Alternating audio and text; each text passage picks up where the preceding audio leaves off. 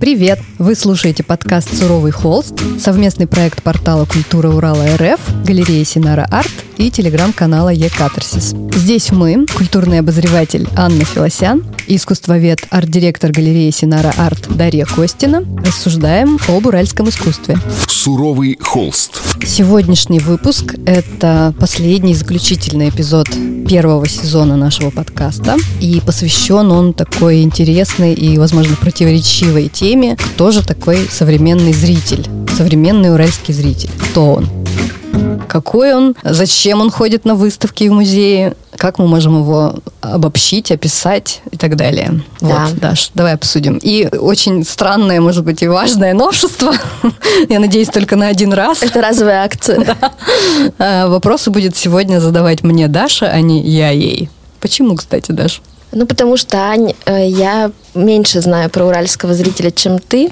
Как бы странно это ни казалось. да. Потому что я в основном вижу зрителей только на выставках в галерее Синара Арт. И из-за того, что все время на работе, я мало, правда, могу где-то бывать в других местах, к сожалению. А ты в силу рода твоей деятельности а, бываешь очень часто э, на вернисажах, очень часто бываешь э, на разных площадках, где зрители приходят и на события, и просто посмотреть выставку. И мне кажется, что у тебя могут быть очень интересные наблюдения. Инсайты. Да.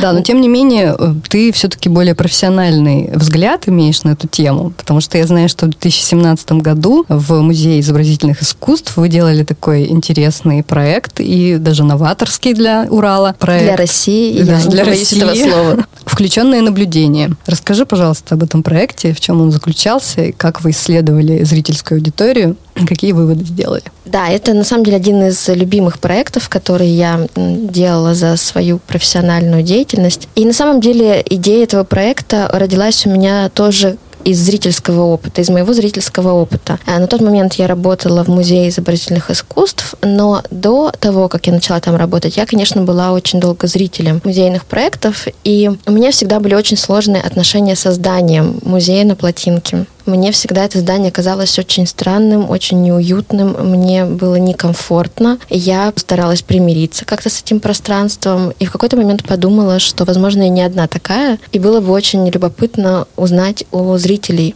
как они себя в этом здании чувствуют и как они вообще проживают музейное пространство и физическое, и ментальное, вот наполненное теми смыслами, которыми музей эти То пространства заполняет. Изначально цель была именно созданием как-то примириться. На самом деле цель была терапевтическая. Своя, да, да, да. Этот проект это моя, моя личная терапия была. И на самом деле она прошла успешно, потому что, правда, после этого проекта я как-то нашла эту точку соприкосновения, да, точку примирения с этим пространством пространством. Вот, то есть проект, э, в общем-то, вписывается в э, тренд, который начался задолго до этого проекта и развивается активно до сих пор, в тренд на изучение музейной аудитории, но это было очень нестандартное изучение, потому что мы изучали эмоции посетителей, то есть мы не стремились составить какое-то социологическое описание, а все-таки изучали именно то, как э, эмоционально проживает зритель музей во всех его смыслах. И Вы какие-то опросы проводили же там? У нас проект был очень многосоставный. Он э, был включен в параллельную программу четвертой Уральской индустриальной биеннале современного искусства. Тема биеннале, я напомню, была новая грамотность. И для нас это была такая попытка найти возможности для формирования новой грамотности в отношении зритель-музей mm-hmm. чтобы и зритель, и музей стали более грамотными в отношении друг в отношении друга. друг друга,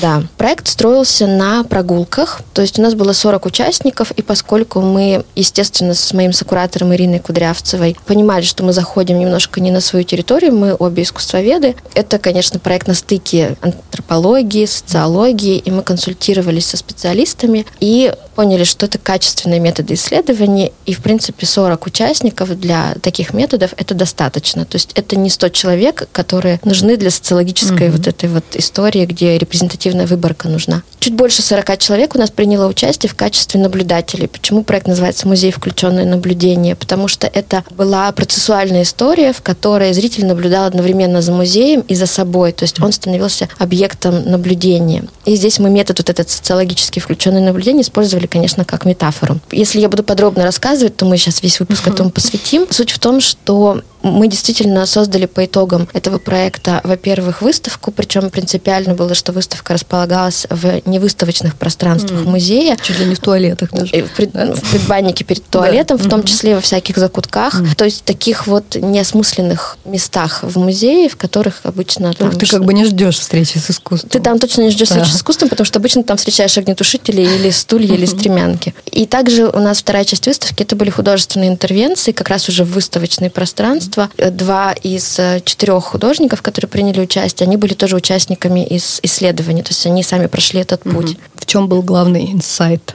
Главный инсайт был в том, что зритель наконец получил возможность почувствовать, что он важен для музея. И, конечно, очень ярко наблюдалось то, как зритель подавлен очень часто а, музейным нарративом и тем, что музей себя представляет как феномен. Правила все давлеющие, да? То, да. что ты приходишь туда, и там как в каком-то присутственном учреждении, все как-то так ничего нельзя. ничего нельзя сделать, ничего нельзя. Да, ничего нельзя трогать, говорить громко нельзя, шуршать фантиками нельзя. Да, и все это как бы вытесняется зрителям обычно. Mm. Цель проекта была в том, чтобы наконец и этому тоже дать выход. Зрители размышляли об этом, делали заметки, записывали свои а, какие-то мысли на диктофон или гуляли с кураторами, а, то есть со мной или с Ириной, и рассказывали нам. То есть разные способы они использовали для фиксации своих наблюдений, и мы эти наблюдения потом обрабатывали. И в том числе у нас а, родилась инструкция, потому что мы после прогулок еще делали беседы и просили э, зрителей, во-первых, нарисовать музей, и собирали такие ментальные карты, которые выставили полностью, а также просили э, дать рекомен... три рекомендации для других посетителей, вот как пользоваться этим музеем. И у нас очень родилась очень интересная инструкция, к которой, я думаю, мы сегодня еще обратимся. Вернемся.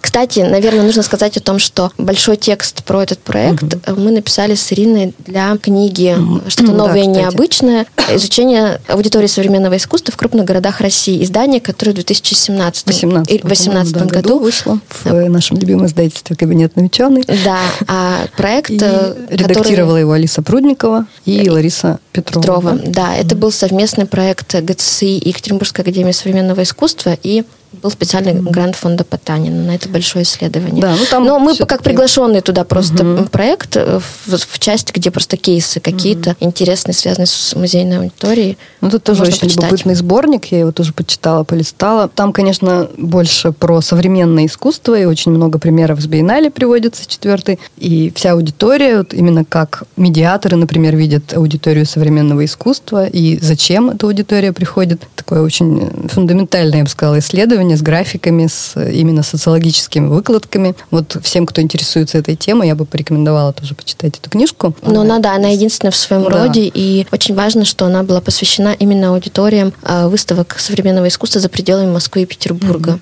Суровый холст. Аня, во-первых, вот как раз, да, в связи с тем, что наблюдение и метод наблюдения мне близок, у меня к тебе тоже вопрос. Ты когда ходишь на мероприятие, ты себя полностью посвящаешь тому нарративу выставочному, который тебе представляется, посмотреть и познакомиться, или ты наблюдаешь за зрителями тоже? Вообще, если говорить обо мне лично, тоже, когда мы обсуждали, какую тему мы сегодня будем затрагивать, я задала этот вопрос себе. Естественно, я его каждый раз задаю, когда прихожу на выставку или открытие. Но и неплохо задать его себе в таком обобщенном виде. И поняла, что в основном, в первую очередь, я прихожу на выставку за новыми смыслами. То есть все-таки концептуальная составляющая важнее, чем какая-то еще. А какие еще бывают, мы еще обсудим. просто за визуальной радостью или за вдохновением я туда не иду. Я угу. иду именно получить какой-то интеллектуальный опыт. И причем не обязательно это должно быть концептуальное искусство. А, допустим, работа куратора может быть таким интеллектуальным опытом. То, как он смог открыть, раскрыть да, творчество какого-то художника, даже прошлого. Или это может быть какая-то лекция или экскурсия необычная. Это очень важно, что в последние годы стали институции проводить такие мероприятия, которые, я думаю, тоже отталкиваются от изучения своей аудитории, что им нужно нужно, что им интересно, и это вот взаимодействие, оно раскрывается в таких мероприятиях. Ну и наблюдать за публикой я, конечно, тоже туда хожу. Это антропологический такой интерес. Ну, это тоже Всегда интересно, да кто туда приходит. И вообще посещение выставки – это такой коллективный опыт, совершенно отличающийся, например, от того, когда ты туда идешь один, или, допустим, смотришь какой-то фильм, посвященный искусству, или листаешь книгу. А когда ты приходишь на выставку, ты все-таки находишься в какой- какой-то общности. А уж если ты пришел туда с друзьями или с какими-то сообщниками, соратниками, это еще другой экзистенциальный, я бы сказала, опыт. Когда ты вместе проживаешь какое-то вот переживание, связанное с искусством, и даже получаешь какой-то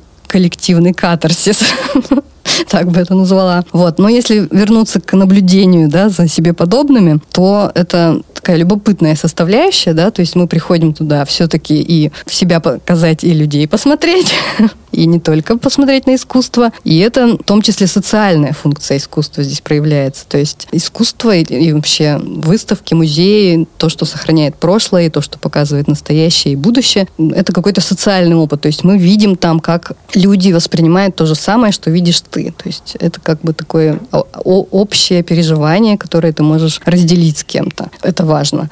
И еще важно, что, собственно, если говорить про современное да, искусство, опять же, немножко нужно разделить, как это искусство отражает, опять же, общество. То есть, наоборот, обратный тренд. Мы смотрим, как реагирует общество на искусство, и мы смотрим, как это искусство отражает само общество. Если попробовать, может быть, разделить на какие-то типажи нашу аудиторию современного... Может быть, мы сначала угу. попробуем э, выделить какие-то характерные черты. Как тебе кажется, угу. вообще у уральского зрителя можно выделить какие-то типологические угу. черты? Если мы про уральского, да, будем, да, зрители говорить, именно про нашего местного? Ну да, у нас же подкаст про уральский ну, да. контекст. Вообще, в целом, мы уже обсудили, что не хотели бы говорить слово провинциальность совсем, какое-то оно такое обесценивающее, но есть не очень осознанное отношение к посещению какого-то культурного мероприятия. Я не говорю сейчас даже не только о выставках, а вообще, в принципе, да, вот поход в театр, на концерт или на выставку. Очень часто люди как-то потребительски относятся к этому. Человек приходит туда, и вроде как ему должно быть все понятно, ему должно быть все поднесено на блюдечке с голубой каемочкой, и он должен все ну, как бы получить такой полноценный, запакованный, красивой ленточкой опыт. Да,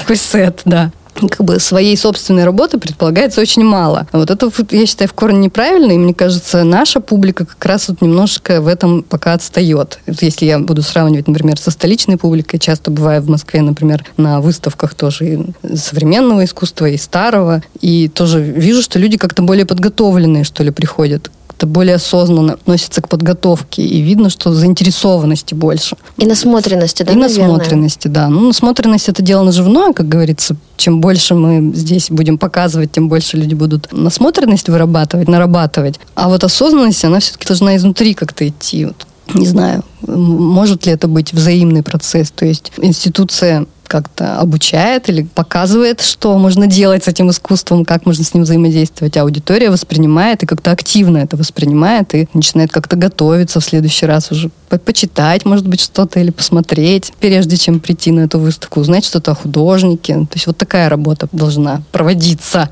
Ну, знаешь, я здесь в защиту зрителя, наверное, скажу, что очень много зависит, конечно, от самих выставочных проектов. И вот я как куратор, который работает тоже с разным материалом, всегда стараюсь проектировать зрительский опыт. И на самом деле зрительский опыт для меня самое важное в создании выставки, потому что это тот для кого проект создается. И в этом смысле мне кажется, что важен не только материал, не только контент, но и то, как этот контент подан. И даже если мы работаем со сложным материалом, мне кажется, очень важно зрителю давать какие-то ключи. Разжевывать все не нужно, но какие-то ключи, которые он может использовать для того, чтобы распаковать для себя какое-то сложное явление. Мне кажется, что кураторы, институция должны все-таки обязательно подсказывать. Плюс, конечно, очень важны и и наш проект «Музей включенное наблюдение» в музее, он тоже это ярко показал. Очень важны э, такие факторы, как свет, температура в зале и то, как просто логистика простроена внутри экспозиции mm-hmm. или навигация в самом здании. То есть на самом деле, мне кажется, что много ждать от зрителя, когда для него ничего не подготовлено, тоже не совсем справедливо. То есть это должен Очень, быть какой-то обоюдный Да, это процесс. совершенно точно должен быть mm-hmm. обоюдный процесс. Как бы спрашивать со зрителя,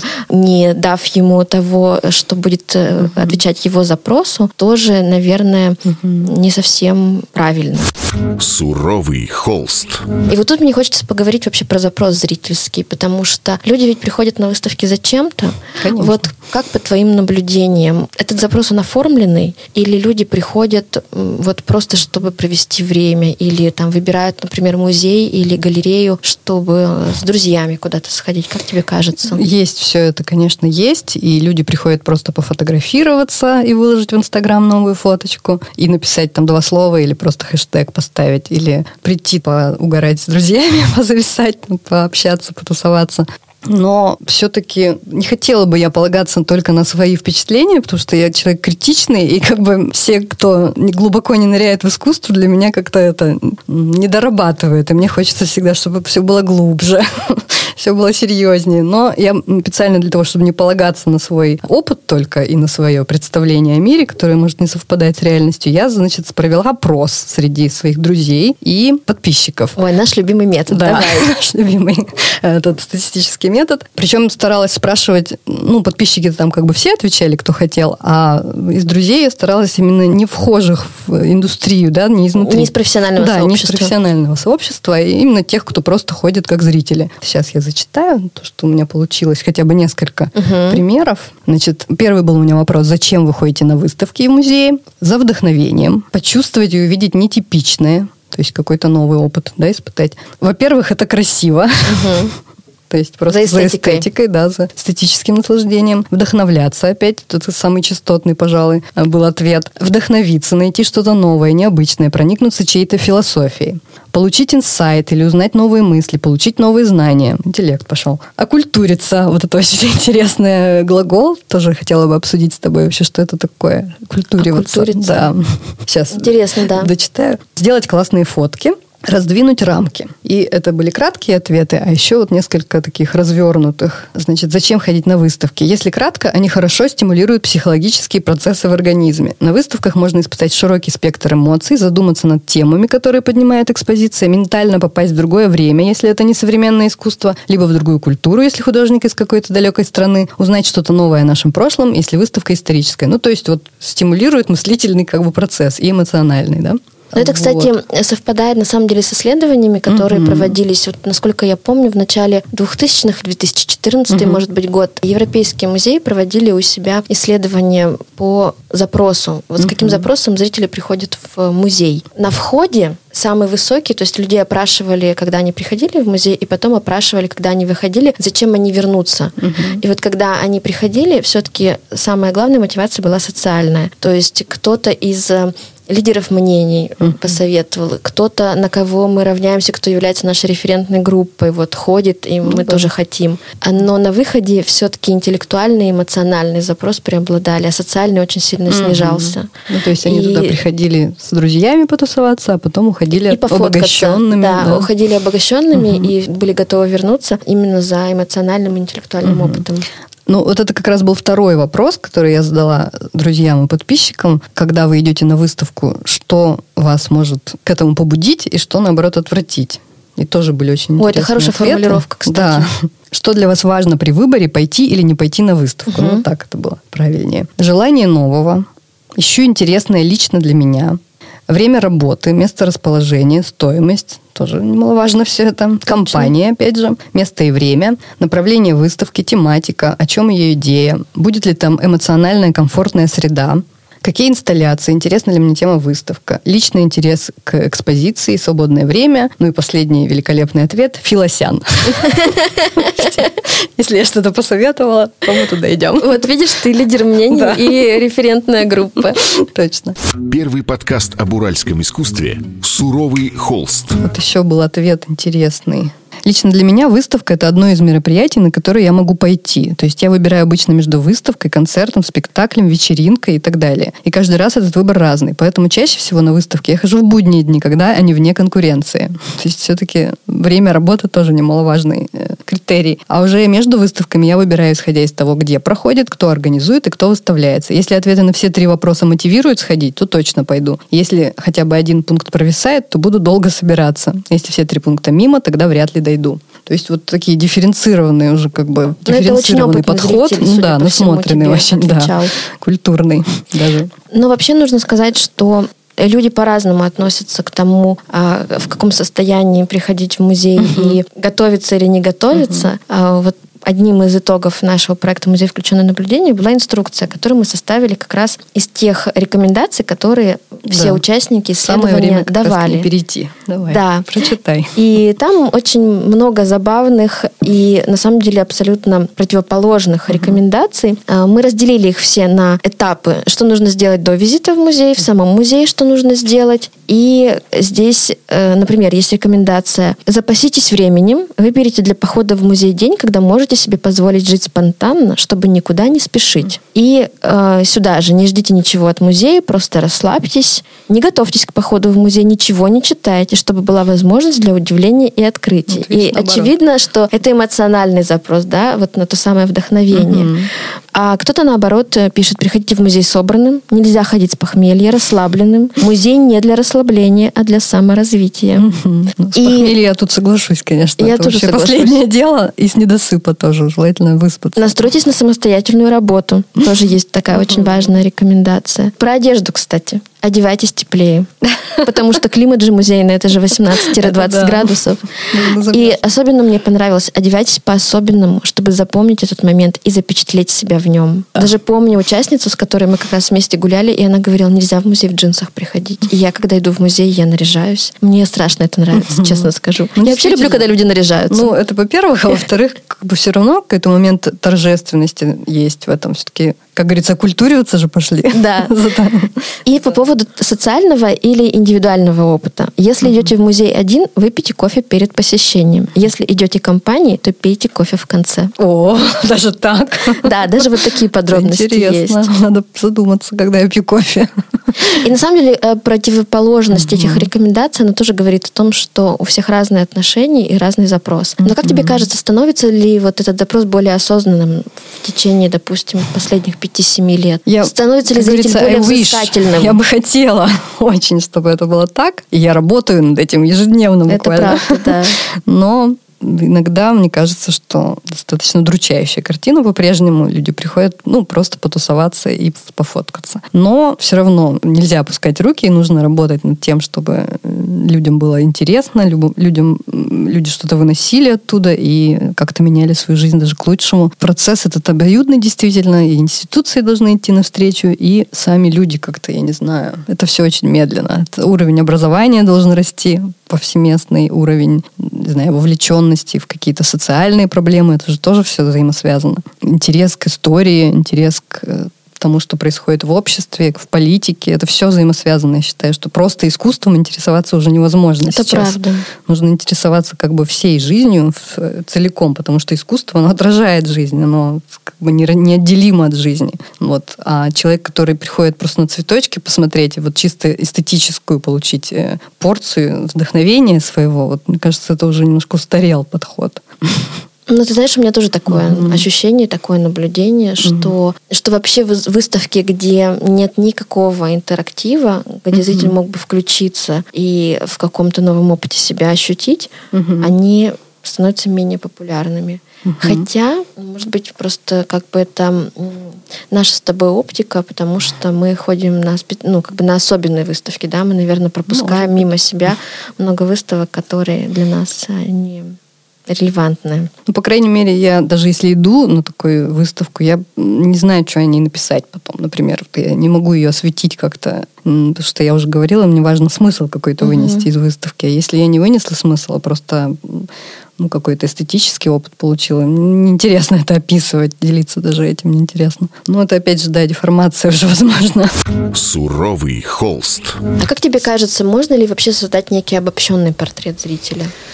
Ну, ну, конечно, обобщенный портрет уральского зрителя мы точно не создадим, угу. но, например, для какого, какого-то отдельного музея или какой-то галереи или выставочного зала угу. можно ли вот этот обобщенный портрет? Я думаю, социологи вот как раз занимаются этим. Вот в этой книге тоже много дается каких-то общих черт. Во всяком случае, какая-то классификация зрителей возможна, но единого обобщенного портрета, конечно, создать невозможно. Ну, например, сказать, что это скорее женщина, чем мужчина, это однозначно можно. Там, по-моему, приводятся цифры 60 на 40, если не 70 на 30 процентов посетителей. Но это не 90 на 10. Ну да, ну все-таки да. не 99 на 1. Да. Иногда хотя такое впечатление создается. Вот. Потом, если говорить о современном искусстве, то это все-таки скорее молодежная аудитория, чем возрастная. А если о классическом искусстве, то скорее более, более возрастная. Зрелая. Да, зрелая. Очень такая отдельная, мне кажется, ниша – это мамаши с детьми. Тоже это как бы отдельное целеполагание прийти и ребенку показать что-то, опять не окультурить, не привить ему, а как бы, ну, что-то поделиться, да, своей любовью к искусству, например, как-то передать ее. Например, меня вот бабушка в детстве очень любила водить в оперный театр. Правда, это у меня какое-то скорее отторжение вызывало поначалу. А, но потом, спустя годы, я поняла, что это все заложило какую-то основу, интерес к культуре то, в том числе. То есть даже если ребенок не очень там проникается, не нужно думать, что это бесполезный для него опыт, он все равно как бы это ну, под корку себе все записывает. Вот что еще. Ну, я согласна с тобой, что обобщенного портрета создать нельзя, но сегментировать зрителей обязательно да. нужно. И вот э, тренд на изучение музейной аудитории и аудитории там современного искусства или просто выставочных проектов, угу. оно на то и направлено, чтобы сделать сегментацию. И мне, если честно, кажется, что чем более дробная сегментация, угу. а чем более мелкие группы выделены, тем э, лучше. Uh-huh. Потому что все-таки ну, вот западный подход к сегментации, он основывается на запросе угу. все-таки не на социально-демографических показателях, зачем, да, э, которые, мне кажется, что вот у нас как-то всегда во главе угу. угла, а все-таки зачем человек приходит оккультуриваться? Угу. Смотри, сколько раз мы это слово да. неприятное сказали. Зачем человек приходит на выставку? Ну, видишь, это так просто ведь не поймешь, то есть если там женщина и мужчина, тебя сейчас уже тоже можно не понять, но хотя бы это более Ну, на то очевидное. и разнообразие социологических да, а методов, а количественных, качественных, опросы, опросы ну, вот миллион угу. всяких, да, а тайный наблюдатель угу. как раз таки и, и много других. И мне кажется, что вот чем мы э, сами приближаемся э, ближе к зрительскому опыту и понимаем, вот условно говоря, mm-hmm. весь путь, который он приходит от э, входа в музей, от того, как он открыл там дверь или, или дверь галереи, mm-hmm. и вот что с ним дальше происходит, тем мы ближе понимаем, лучше понимаем, mm-hmm. что ему нужно и в какой момент времени он выберет нас или не выберет.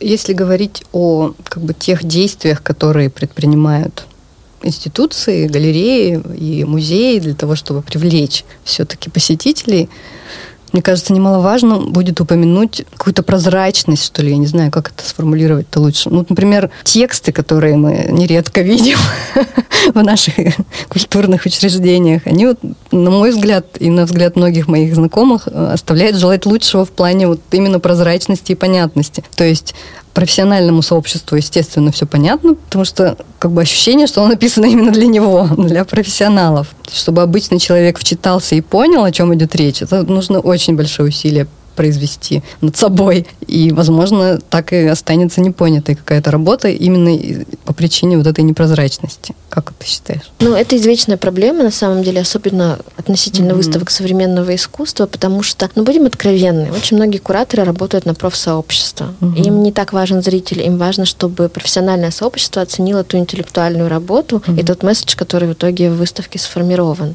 Это и... очень печально, на самом деле, что разглашается, получается, одно, а на деле другое. Это правда. И здесь тоже есть позиция определенная, что зритель должен работать, да, и мы вот видим даже по тем рекомендациям, которые музейные посетители оставляли, участники исследований, что музей не для расслабления, а для саморазвития. Но это только одна сторона которая возможна. Э, музей для многого другого тоже. Угу. И мне кажется, что, конечно, очень важно искать какой-то баланс. Угу. Я сама середина. пишу кураторские тексты, я знаю, какая то драма каждый раз, потому что хочется написать э, так, как хочется написать, но ты понимаешь, что ты очень сильно сужаешь аудиторию, которая угу. сможет читать до конца и воспринять это. Поэтому в тексте мне тоже кажется очень важно давать какие-то ключи, что если человек что-то недопонял, но его заинтересовало, он тут же это может погуглить, проверить угу. и какую-то отсылку найти. Ну, даже ссылка просто та же сноска какая-то элементарная может присутствовать, которая объясняет какой-то термин. Вот зачастую даже это нет. Конечно. И мне очень нравится практика Ельцин-центра, точнее арт-галереи Ельцин-центра. Uh-huh. Они стали сегодня делать, не могу сказать дубликат, но, в общем, uh-huh. вариант. Uh-huh аннотации или вводного текста к выставке в формате easy to read. Mm-hmm. Да-да-да, точно. И это очень простыми словами, угу. в коротких предложениях, в тексте маленьком по объему передан общий смысл проекта. Хорошая практика, я считаю. Конечно, позитивная. Э, есть целевая аудитория у этих текстов, это люди с ограничениями угу. возможностей именно ментальных, но на самом деле это, мне кажется, вполне, вполне, вполне, угу. вполне все могут использовать, и мне кажется, что это хорошая практика, которую надо внедрять повсеместно. Угу. Ну и здесь же я отмечу, например, вот если говорить о последней биеннале нашей, которая сейчас идет, шестой Уральской биеннале, то тоже сложилось такое впечатление, и мы тоже высказывали такие, как бы сказать, опасения, что ли, что аудитория этого события, этого проекта, это скорее московская тусовка, которая приехала на открытие на вернисаж, там кураторы, художники, журналисты, медиа, а наши местные зрители как-то остались немножко обескуражены и немножко не удел, что ли. Вот какая-то такая есть критика я ее слышу. Я тоже очень много mm-hmm. слышу такой критики, но это, конечно, наверное, относится к основному проекту в первую очередь. Mm-hmm. Ну и основной проект это полностью ответственность кураторов, которые формировали концепцию, приглашали художников и делали отбор произведений и выбирали площадки, mm-hmm. на которых эти произведения либо перформативная mm-hmm. программа будут размещаться. Но какая-то герметичность для понимания, она правда mm-hmm. присутствует. Хорошо. И э, мне, честно говоря, немножко, ну не то чтобы досадно, но чуть чуть грустно, знаешь, от чего? От mm-hmm. того, что вообще биеннале задала уже очень высокую планку. Mm-hmm. Четвертая биеннале была просто восхитительно. Я вот ее вспоминаю, и у меня прям мурашки бегут. Mm-hmm. Но, может быть, у меня особое отношение с ней, потому что я писала рецензию mm-hmm. для портала Американской ассоциации искусствоведов. Mm-hmm. И я прям очень сильно погрузилась и вникла, и много прочитала, и много раз посмотрела основной проект. Пятая вот. тоже была прекрасная. Пятая тоже угу. была очень хорошая. В этом смысле на контрасте, наверное, какие-то ожидания зрителя нашего, они не оправдались в этом вот. году, но будет седьмая биеннале, и Кстати, по-другому. Суровый холст. Мы здесь можем перейти к такой теме, как развитие да, зрительского интереса, зрительской вообще аудитории как сообщества. Действительно, запросы повышаются. Мы это видим, что становится больше... Ну, просто количественно. Возможно, Несмотря да. даже на последствия пандемии, количественно, угу. мне кажется, что больше людей просто стали ходить на выставки. И, соответственно, больше критики мы стали слышать. И как-то больше, больше осознанности, может быть, действительно. То есть кто-то ходит по-прежнему пофоткаться, а кому-то нужны смыслы, нужны новые идеи и, там, не знаю, работа с городской средой и так далее. Кстати, вот про работу с городской средой, мне кажется, хорошая была идея у кураторов именно внедриться, вот, э, сделать несколько площадок в центре города. Как раз это могло как-то зрителей привлечь, что это не одна какая-то площадка, а их несколько, что можно гулять от одной к другой. Не знаю, насколько это удалось. Но вот я слышу такое вот какое-то мнение, немножко обескураженное, что это не сработало. Ну, возможно, это бы сработало, если бы это в городской среде просто было бы маркировано очень четко. Угу. А так, если у тебя есть просто сайт биеннале и какая-то карта, то, возможно, это не угу. считывается именно, когда ты в, го- в городе находишься не в центре. И, и в этом, наверное, есть сложность. Но, mm с другой стороны, это же хорошо, да, что, э, что есть, значит, более осознанный запрос. И mm-hmm. есть запрос на понимание. То есть, mm-hmm. если бы у нас тотально вся аудитория ходила, ходила бы фоткаться, то ну, там зрелищно есть вполне себе mm-hmm. какие-то проекты. А все-таки, значит, если есть критика, значит, есть стремление вот к этому интеллектуальному опыту, угу. к поводам для нового осмысления и себя в том угу. числе. И это очень позитивный такой Даша, фактор. я же не включила, э, еще хотела включить отзыв одной моей знакомой, тоже, которая ответила на, на Давай. вопрос. Не знаю, ну, захотим, вырежем, не захотим, угу. не вырежем. Угу. Просто интересные там были мысли, кажется. Сейчас. На второй вопрос. Помимо моего интереса к самой тематике, к самому художнику, создателю, к тому, кто выставляет работы, к предмету э, этой выставки, то есть помимо вот э, того, чтобы увидеть работы, еще что может определять, пойти, не пойти на выставку, для меня стала важна компания в том числе, то есть важно такое совместное поглощение искусства, очень важно делиться, видеть это вместе, это как такой ну, э, какой-то катарсис, вот что мы увидели это вместе, нас связывает такой опыт. Мы посетили эту выставку, сходили в эту галерею, в музей. Для меня, например, кажется вариант свидания на выставке или в музее тоже классным. Вот. Помимо компании, это сам формат выставки, где проходит интерактивность, какие-то интересные новые элементы, либо наоборот что-то очень привычное, но что мне хочется посмотреть помимо выставки. Да, это здание, это формат, в котором проходит. Если там еще параллельно какое-то интересное мероприятие, как, допустим, ну, что-то сопутствующее, тут же встреча с кем-нибудь, неважно, даже тем же там живописцем или писателем, как тогда вот у Матвеевой было, да, там были выставлены картины э, Тулуз Трека, и вот она про картинных девушек своих рассказывала, делала презентацию книги, читала главу, и это все так как-то вот э, очень органично, очень классно это все сочеталось. Так просто на выставку его картин я, скорее всего, не пошла бы в Синару. Литографии там эти были выставлены. А, вот. Плюс э, наличие, возможно, интересной экскурсии, в том числе медиаторской. Совершенно все перевернулось с ног на голову или наоборот. Когда пришла медиатор, и она нас посвятила в то, что это есть это такое. Так я ходила там целый час, и она мне не отдавалась. Я ходила, смотрела, искала смыслы, читала пояснительные надписи, но с медиатором просто для меня это все преобразилось. Я потом Наташа Цыбанова, наверное, часа два рассказывала про каждую работу, все свои впечатления. Она потом, несмотря на свою сломанную ногу, ну, на костылях все равно сходила туда тоже в этот цирк и все это посмотрела. То есть экскурсия это, да, это классно, особенно если речь идет о, о современном искусстве. Очень важным ключом, вот мы поговорили, да, про то, что как, какая бы сложная ни была выставка для восприятия, для понимания, а очень важным ключом может быть, конечно, медиатор или экскурсовод.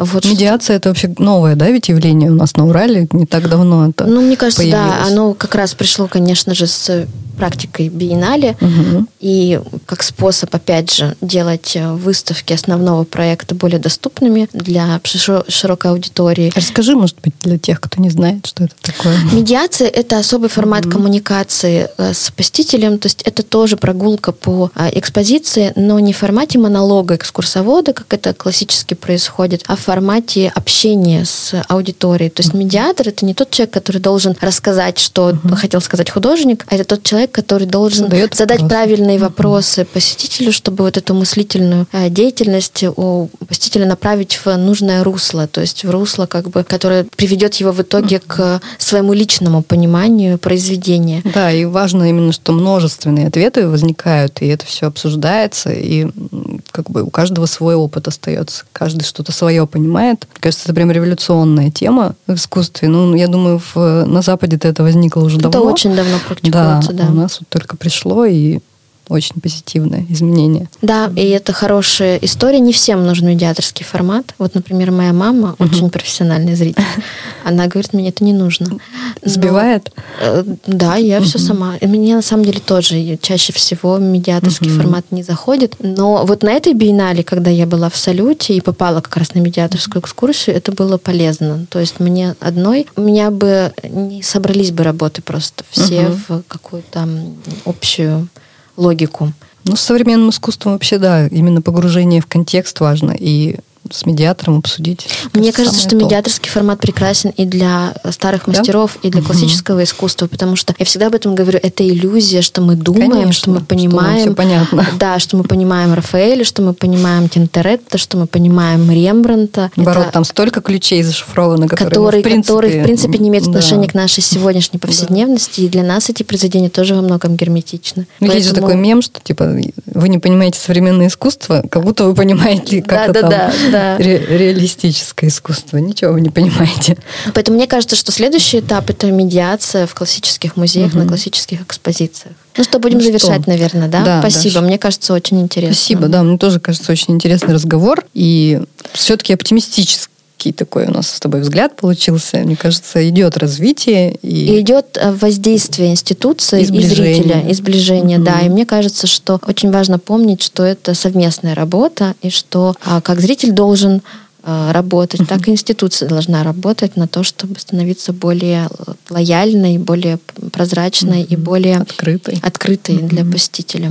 Это был заключительный эпизод первого сезона подкаста «Суровый холст». Совсем скоро мы вернемся на подкаст-платформы, чтобы продолжить рассказывать об уральском искусстве. А прямо сейчас предлагаем поделиться мнением о нашем проекте на любой удобной платформе. На Google и Apple подкастах, Яндекс Музыке или подкастах ВКонтакте. До встречи во втором сезоне. «Суровый холст».